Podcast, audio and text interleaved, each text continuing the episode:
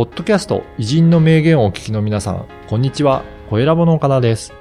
今回はビジネスパーソンのための音声講座、ビジネスに活かす偉人の名言についてのご案内です。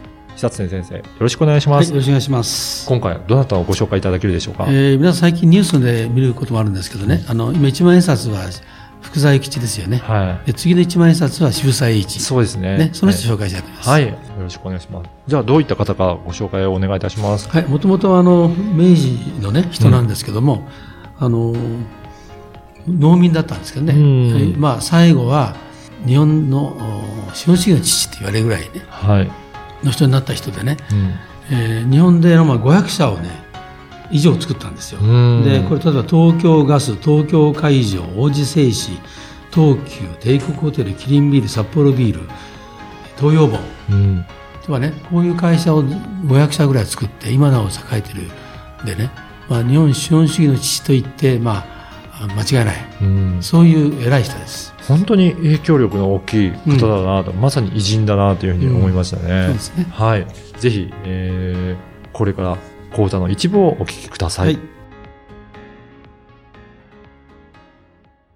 えっ、と、この人はね、もともとの埼玉県の深谷市うん。の、まあ、農民だったんですけどね。はい。まあ、志が高くて、あの武士になるんですね。うん。で、一橋義信、うん。うん、後々将軍になりますね。あの人に使えるんですね。はい。で、その後ですね、義信は将軍になるでしょ。うん。で、従ってその幕臣になっちゃうおー、はい。ということで、えーこの人はあの、えーパリの万博、うん1867年にあったんで、その時にね、あの、見に行くんですよね。うんうんうん。えーっと、義信のおえー関係者のまあ随行員として行くんですが、はい。ここで目が開かれるんですよね。ああ、そうなんですね。で、はい帰ってきてね、あの、吉信に仕えようとして、あの、やるんですけど、吉信はね、これからお前自由になれとうん。いうことで、え大蔵省に入るんですよ。お大蔵省でね、国立銀行条例なんかを作ってね、はい。その脱腕の官僚になるわけですけども、うんうんところが1873年にねうん、退官するんですね。うん退官して辞める。はい。なぜかというと、まあ、もともとあの、日本は、まあ、当時官僚が偉くたんかったんですね。ただし、民間が頑張らなければ国が栄えないとはい。いうことで、自分は自ら民間に入っていってね、民間の様々な、あ例えば第一銀行を作ったりね、はい。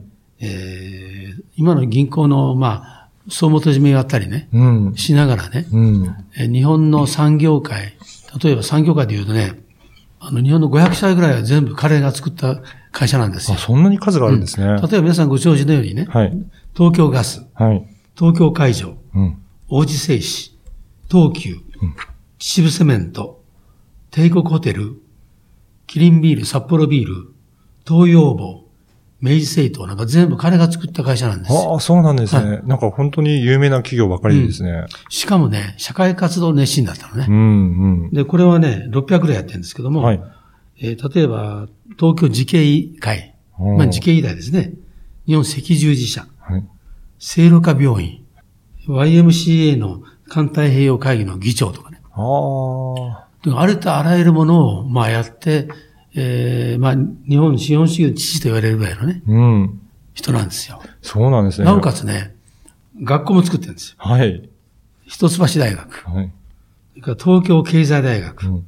二松学者大学、それから最近で国士舘とか、うん。同志社大学ね。日本女子大。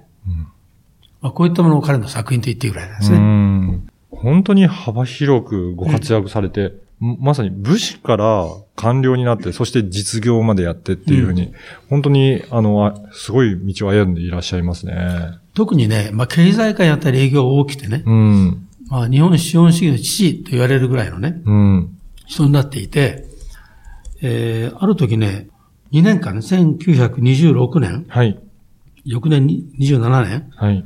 えー、ノーベル平和賞のね、候補になってるんですあよ。あ、はい。まあ、そういう人でね。はい。で、この人私いいなと思ってるのはね、3つあってね。はい。まずね、志を持っている。うん。ね。えー、日本を良くしようという志を持っていますね。二、つ目がね、提案魔なんですよ。どこに行ってもね、すぐ研究してね、はい。えー提案するんですうね。その提案がいいもんだから通っていきますよね。うん。そうすると重く用いられるということなんですね。うんこれなんかはね、一つ参考になりますよね。そうですね。常に提案をしろとうん、うん。いうのは今でもビジネスマンとしても重要なんじゃないですかね。いかがだったでしょうか？このビジネスに活かす偉人の名言は約20分から30分ぐらいの音声講座で偉人の名言の解説やビジネスに活かすヒント、あとはおすすめの書籍や偉人館の紹介もしています。で毎週月曜日に久常先生のこの音声講座がメールでお届けいたします。で会費は月額2000円ですので、1ヶ月で4回も久常先生のビジネス講座を受講できるので、まあ、大変お得な値段となっておりますね。ぜひ会員になっていただければと思います。で、さらに会員の方には、このビジネスに活かす偉人の名言専用の Facebook グループへの参加が可能となりますので、ぜひ会員同士の交流はもちろん、先生への質問も直接いただけるバンドとなっておりますので、参加いただければと思います。詳しくは説明文にある番組サイトの URL からチェックしていただければと思います。そしてなんと、今お申し込みいただけると、2回分が無料で聞けるキャンペーンを実施しています。こちらも URL からお申し込みいただければと思います。久瀬先生、最後にポッドキャストリスナーに向けてメッセージをお願いします。はい。それでは音声講座でお会いしましょう。